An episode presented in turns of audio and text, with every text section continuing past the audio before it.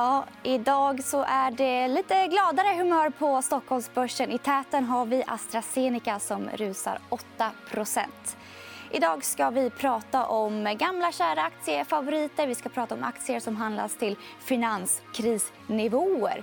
Och sen ska vi prata lite kyckling. Det är den 14 april. Jag heter Matilda Karlsson och det här det är FN Marknad.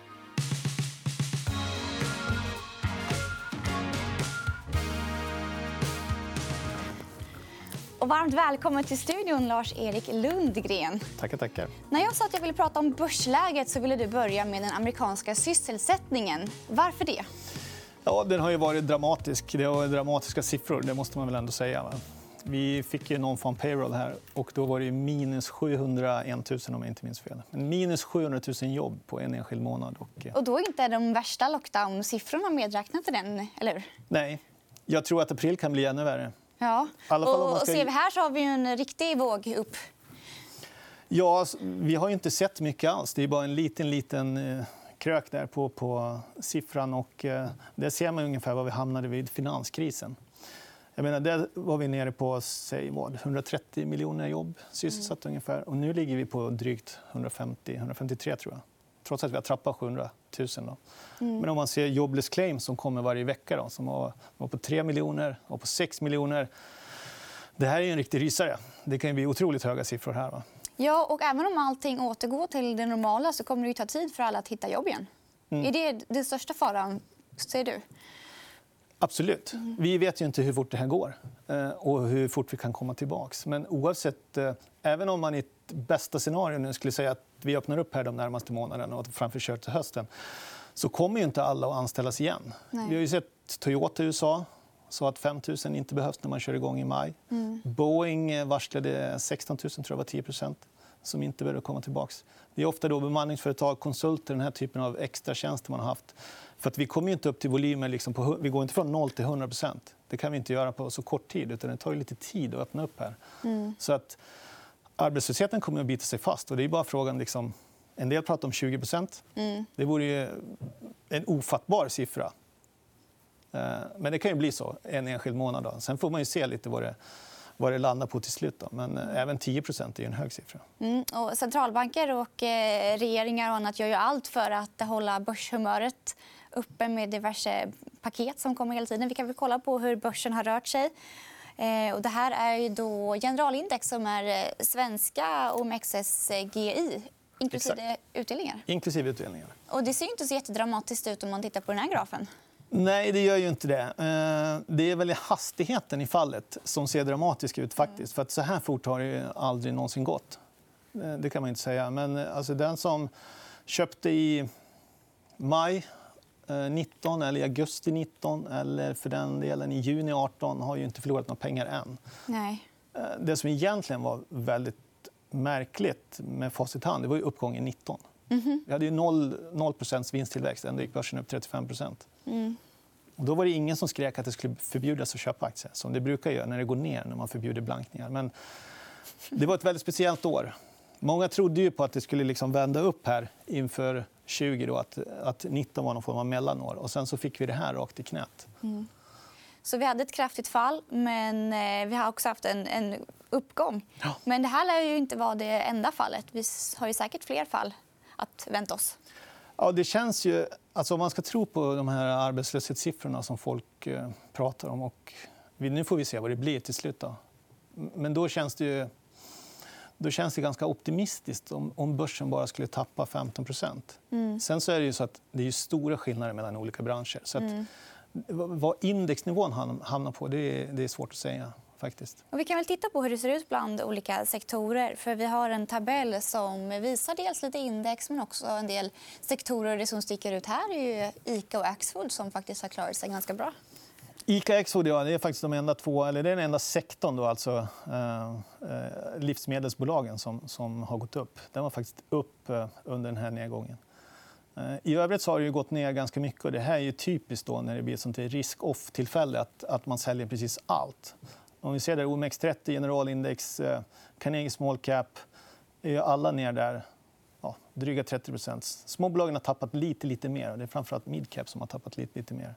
Mm. Eh, och det, där kanske vi hittar många fastighetsbolag där, som man ser här på sektorn. Att de har tappat lite mer.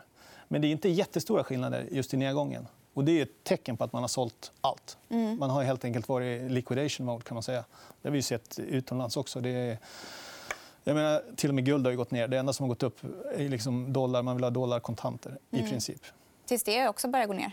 Ja. Men det jag fastnar för här det är ju fastigheter. Det tycker jag känns riktigt intressant. Håller du med om det?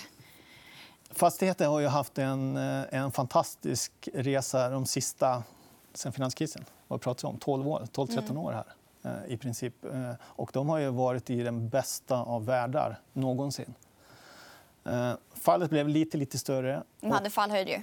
Ju... De hade fallhöjd. Ja. Absolut. Mm. De handlas ju till premier på Epran och såna saker. Mm. Så att, eh, det var ju många som var skeptiska eh, redan innan. Eh, sen är väl frågan... Kommer vi tillbaka till samma värld som vi hade förut? Det är liksom 10 000 kronors frågan.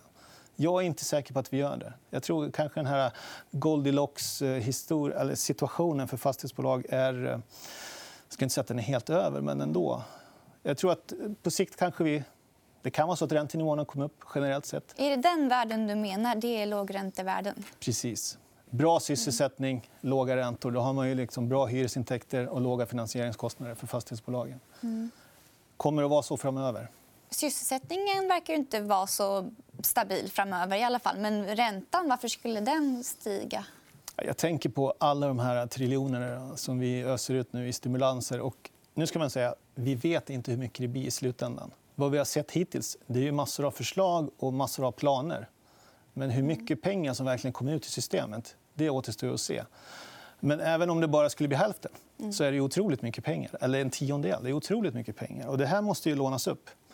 Så att räntorna generellt alltså, kan ju komma upp.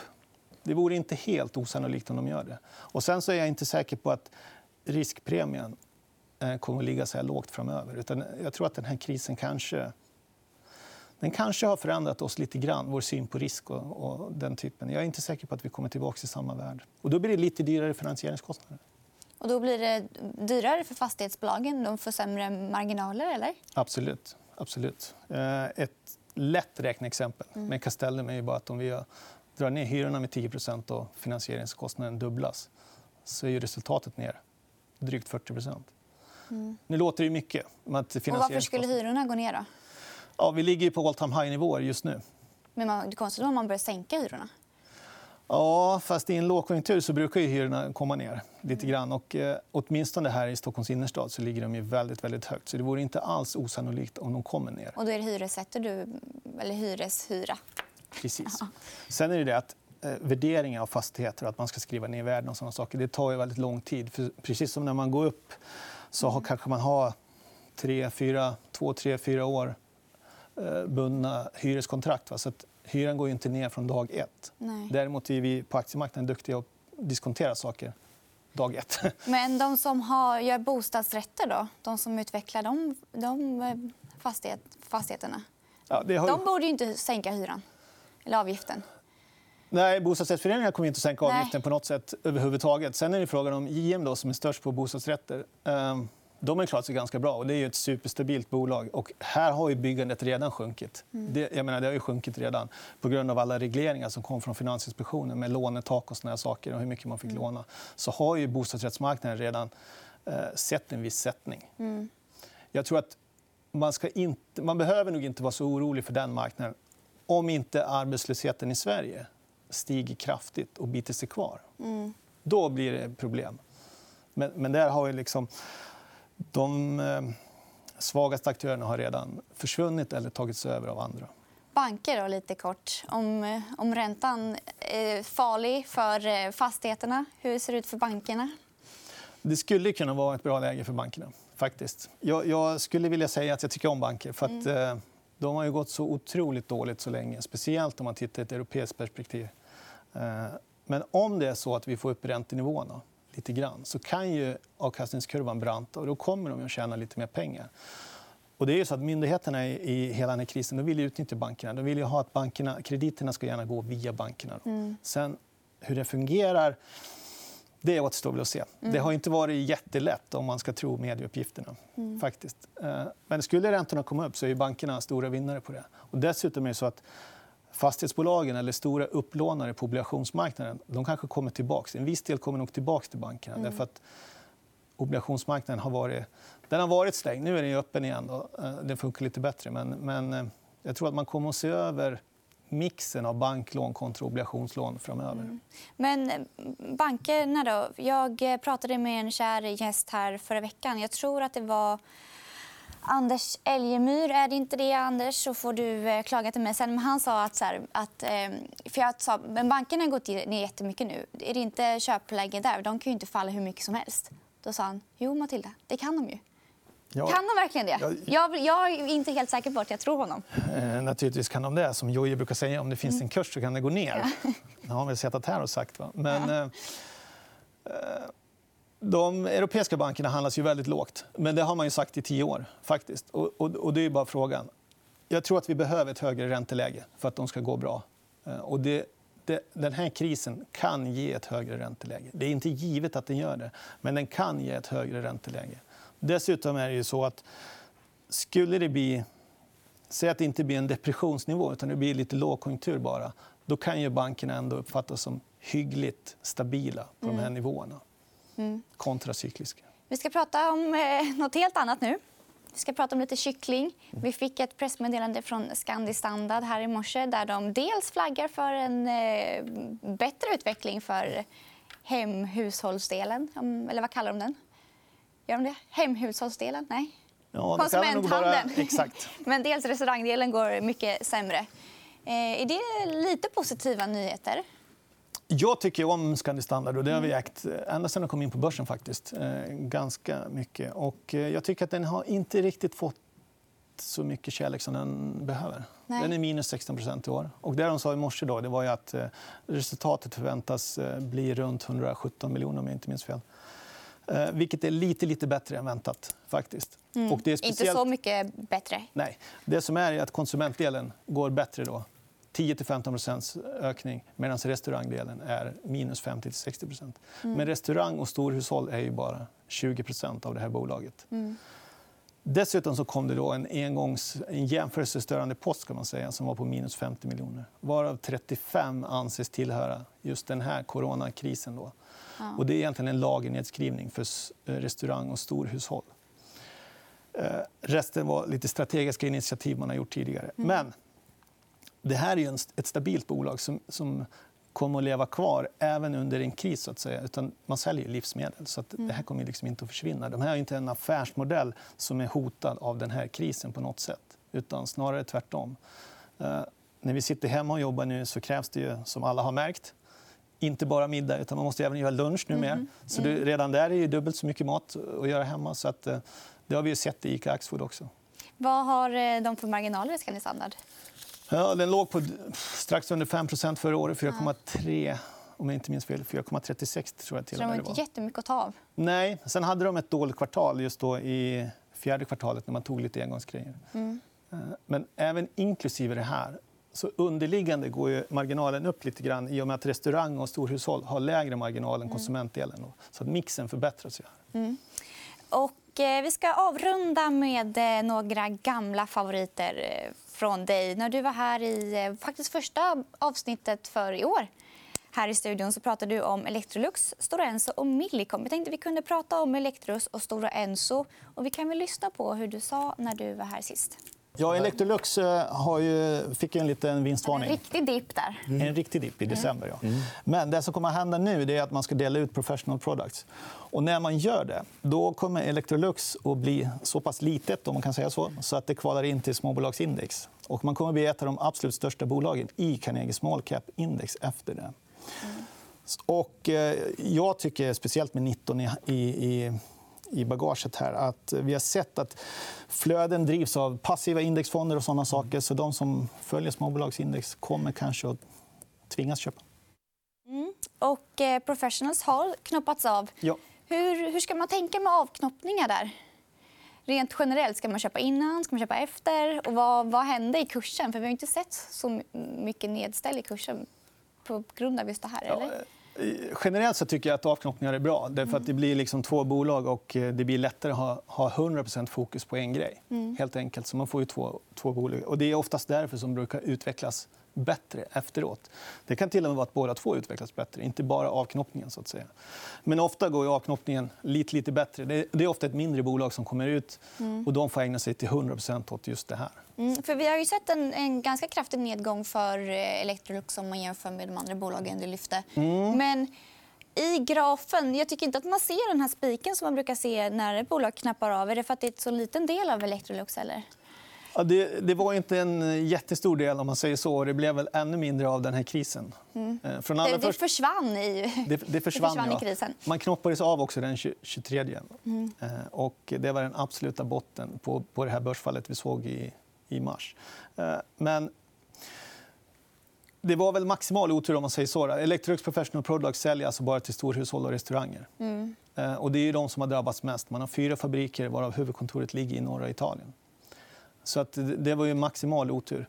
Innan det här så, så sa man ju konsensus på stan var väl att eh, det var värt någonstans mellan 50 60 kronor. Mm. Dagen vi knoppades av så tror jag att det skilde 23 kronor till slut. Mm. Nu har den kommit upp lite stå i 26-27 om jag inte minns fel. Så om man gillar Electrolux kanske det är skönt att bli av med den delen då? Eh, jag tror att man gillar båda två. Ja. De har ju högre marginaler, har haft historiskt. De har ju legat någonstans mellan 11 till 13 kontra Electrolux som ligger kanske runt 5. Då. Eh, så att många har velat ha det här för att man har jämfört med högt värderade tyska konkurrenter. Men du gillar Electrolux? Jag gillar det också. Mm. Absolut. Och du tror fortfarande på det långsiktigt? Det tror jag. Och, eh, Electrolux är ju... Om vi tar bort eh, försäljningen, för den kan naturligtvis dippa här så är Electrolux en vinnare på att råvaror sjunker i pris. Mm. Härligt. Vi ska avrunda med Stora Enso, en vinnare på råvaror men kanske inte som sjunker i pris, som kanske ökar i värde. Mm. Eller vad säger du om skogen? Skogsbolagen tycker jag är generellt intressanta. Det har liksom varit en strukturell trend över ganska många år. Det är inte bara ESG, utan det är ju värdet på skog. Jag tror att det har förändrats enormt. faktiskt. Stora Enso köpte ju skogen eh, när man delade upp eh, det gamla Bergvik skog då, så köpte Stora Enso tillbaka. Så de äger idag en miljon hektar i Sverige, vilket är lika mycket som Holmen. faktiskt. Mm. Ändå så är Stora Enso de är fortfarande minus 16% i år. Mm. Holmen är plus minus noll, tror jag. Både eh, Billerud och SCA är upp i år. Är Stora det man ska köpa om man vill exponera sig mot skog nu? Då? Jag tycker man ska köpa Stora. Jag tycker man ska köpa SCA också. Eh, jag har båda två. Vi har till och med lite Billerud också som jag mm. tycker är intressant. Eh, faktiskt. Mm. Och det kommer kanske inte påverkas så negativt på lång sikt av det här? De, massapriset har haft en helt annan cykel. Det toppade egentligen i mitten av 18 och sen så sjönk det kraftigt och egentligen börjat återhämta sig. Vi har sett lite försiktiga prishöjningar på kraftpiper och eh, mm. på packaging. faktiskt. Mm. Eh, och det är ju så att E-handeln behöver mycket paket, mycket mm. kartonger och såna saker. Så att och ju mer vi sitter hemma och ju mer inlåsta vi är, ju mm. mer beställer vi på nätet. verkar det som. Så att då kommer det gå åt ännu mer paket. Mm. Intressant. Tack så mycket. Och eh, vi är tillbaka igen imorgon. Och då kommer Anders Rudolfsson och gästar oss här i studion. Så Det ser vi fram emot. Häng med oss då.